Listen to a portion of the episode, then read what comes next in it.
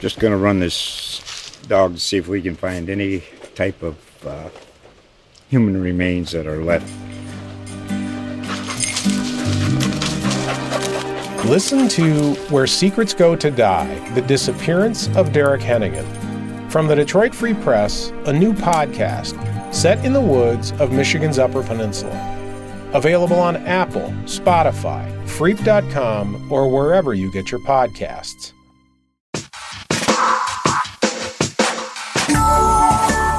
The Other Side podcast mission is to discuss important cultural and social issues relating to race, culture, gender, and equality. Hello, thanks for joining us for another episode of the Other Side Podcast. I'm Scott Kirk here with Lucas Sullivan. And today on the phone, we have joining us the Franklin County Prosecutor Ron O'Brien. Mr. O'Brien has been with Franklin County Prosecutor's Office for over 20 years and is currently serving his sixth term. And he actually has served longer than any other prosecutor in the county's history. Thanks for joining us. Good morning, and uh, thank you. So our discussion, Mr. O'Brien, has with some of the we've had some people in the black community, Sean Walton, some others that you well know, and they claim to know you as well, and talking about you know just what they view as a lack of communication. I think overall is the correct way to say it, and that they believe that you have a better relationship with police than you have with some of their issues and some of their concerns. So why don't we play back some audio from when Sean Walton was here talking about this subject? And you have the grand jury process, and the way that's presented is a complete breakdown because Ron O'Brien has already said that, you know, nine out of 10 times they don't believe anything happened. And really it's 10 out of 10, but 10 out of 10 sounds bad, so you can't say Right. that. You know, but the relationship between the prosecutor's office and the police, it doesn't lead to that. But again, in the case of Andrew Mitchell, he's already a bad cop, he's ostracized. When the feds indicted him, you had Ron O'Brien standing up there, you know, at the press conference. So I wanted to ask you about that uh, because I know that you do some things in a community and in all the communities, but I'm just wondering, you know, do you agree with that stance that you have a better relationship with police in the black community? Well, I will tell you this. I have been uh, either the city attorney or, which is an elected position here in Columbus, or the county prosecutor going back for uh, over 30 years. And during that time, whether it is a particular part of town or a particular neighborhood or a, a particular uh, group of individuals, constituents, interest groups, I try on an annual basis, and again, not just in election years, as some people who hold elective office only show up in election years. I try every year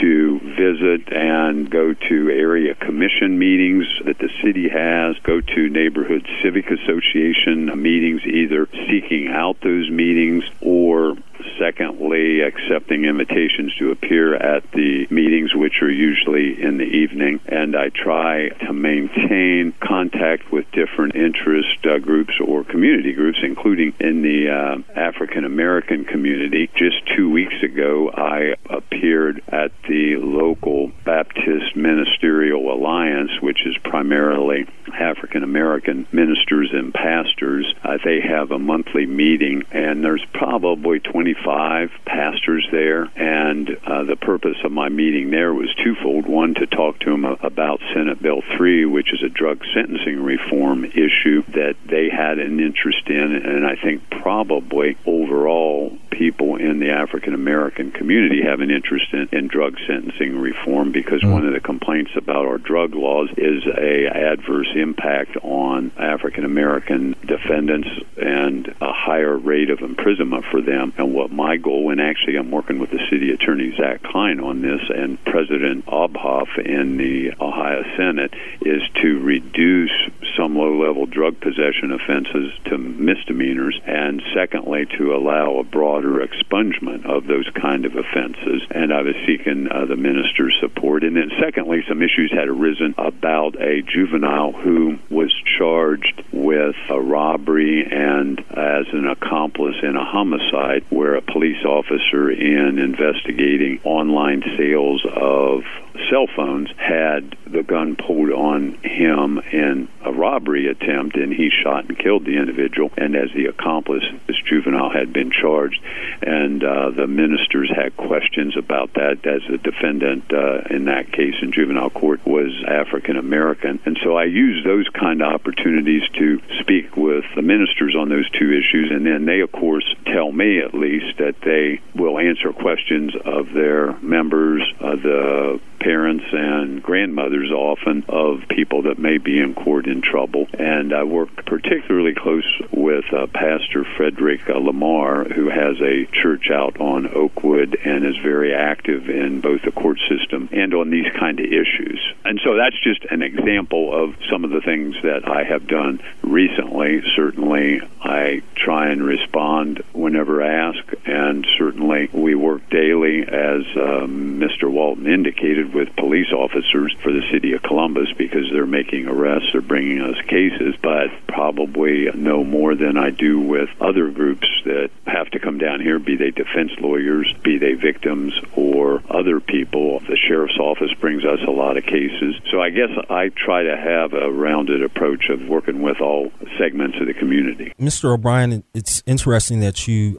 mentioned drug sentencing reform. I know you're a supporter of drug courts and treatment over punishment. I was wondering, have you always felt this way? And if not, what brought about your change of heart and when did that happen? You know, there has been not only, I think, with me, but also with society in large, and it's been accelerated, say, in the last 10 years, where people know and better understand drug addiction and drug charges and the penalties associated with it. And I know that back in the time during which I was city attorney, there was a discussion I had with uh, the then county prosecutor Mike Miller and some of the common pleas judges about trying to reduce felonies to misdemeanors in municipal court on low level possession offenses. Mm-hmm. And the judges were not favor uh, of that at the time because the view was that it would be soft on crime and drug crime. And I think that later evolved. And in 2009, when I went to Judge VanDerKarr, who had at that time the mental health court, I asked him if uh, he would expand the mental health court to include a drug court that was sometimes operating in some other counties. And even though drug offenses are felonies, I was aware that the drug court in Cleveland,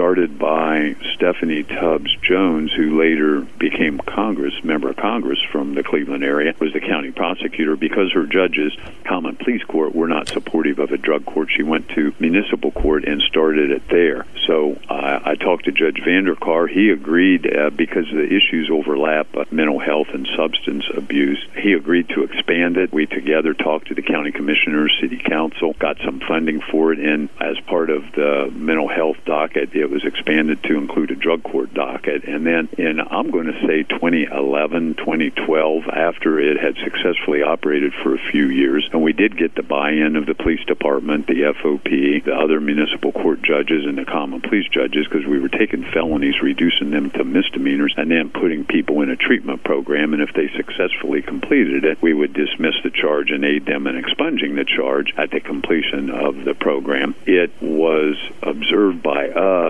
the apparent expansion of opiate pills and addiction to opiate pills, as well as thereafter people who couldn't get opiate pills starting to use heroin. So we asked Judge VanDerKarr again in 2011 or 12 to expand the drug court to include an opiate docket and did so. And actually, that was at a point in time before most people sensed or realized the seriousness of the opiate pill as well as a heroin problem, which has exploded since those times. But I think we have very successfully worked with the drug court and the judges that have been there. Judge VanDerKarr retired, and since then, Judge either Tyack and then now Jody Thomas have that docket, and they're passionate about it, devoted to it, and I think it's a successful effort. So I guess both myself just, just and, real the, quickly, and court, you know, if, if have, I could, have evolved. If I could, real quickly, I just wanted to ask you, what do you think should happen to people who were sentenced to harsher penalties during, say, the crack epidemic? Well, part of this Senate Bill 3 allows people who were convicted of a felony that were reduced to misdemeanors to petition the court to reclassify their conviction from a felony to a misdemeanor, mm-hmm. and anyone who may still be in prison as a result of a sentence. And usually the, the lower level possession offenses were not being sentenced to prison on the first occasion, but what would happen is someone who got put on probation or community control and they didn't uh, follow all the terms and conditions would have that probation revoked and then sentenced to prison. So at least I favored in the Senate Bill 3 uh, discussion a provision that would allow anyone who's serving a sentence that would now be a misdemeanor and they're in prison, and those would be the probation revocation people, that they be reclassified and that would cause them to be uh, released from prison at that time. So I am generally in favor of trying to treat what is the possession of small amounts of drugs as a misdemeanor and anyone in prison as a result. I think most of the draconian penalties for crack possession were at the federal level as opposed to the state level. Mm-hmm. There was an argument about the distinction between powder cocaine and crack cocaine, and the crack cocaine users were probably more represented in the African American community and the powder cocaine in the uh, Caucasian community.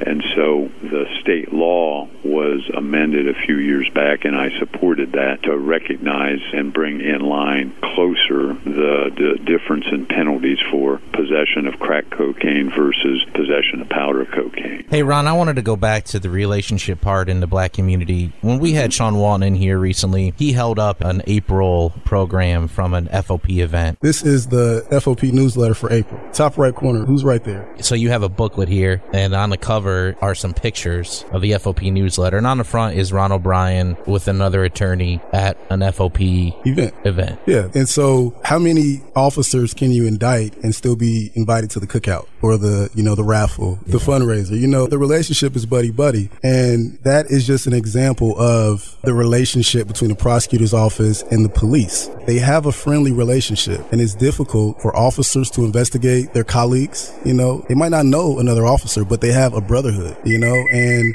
with the prosecutor's office, again, they, they have a relationship. They're friendly and there's, there's nothing wrong with that. But the issue, you know, becomes how aggressively can you prosecute bad cops? And so again, I think, you know, maybe the Fed should come in all the time. And I wanted to see how that lands on you when you hear something like that. Well, first, I disagree with that, number one. And number two, that FOP event is an annual event that I've probably attended going back many years. And it was after we indicted indicted a Columbus police officer for murder. As you'll recollect, Andrew Mitchell was indicted for shooting and killing in an on duty capacity right. a woman out on Sullivan Avenue. And so I know this event was after that, and nevertheless, I was both invited, and I think sometimes both at events like that and other events. I was last uh, week at the African American Chamber of Commerce annual diversity function that included the Hispanic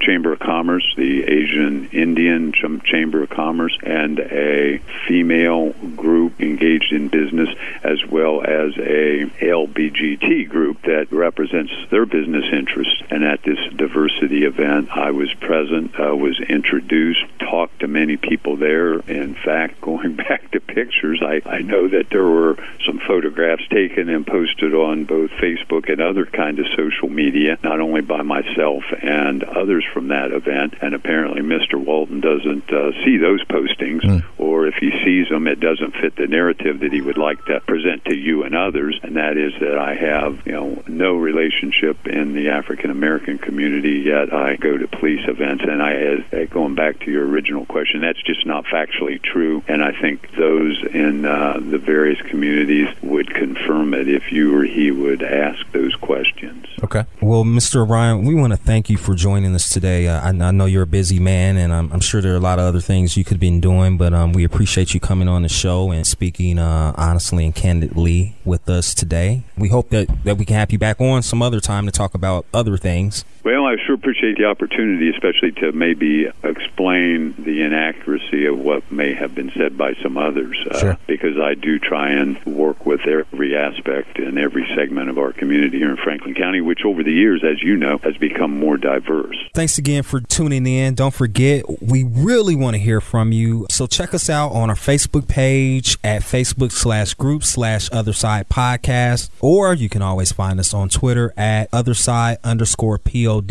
And we got a bunch of photos from some of our interviews and our guests, and you can send in suggestions for show topics or guests. Either way, we always want to hear from you. And until the next time, try to see things from the other side. Thanks.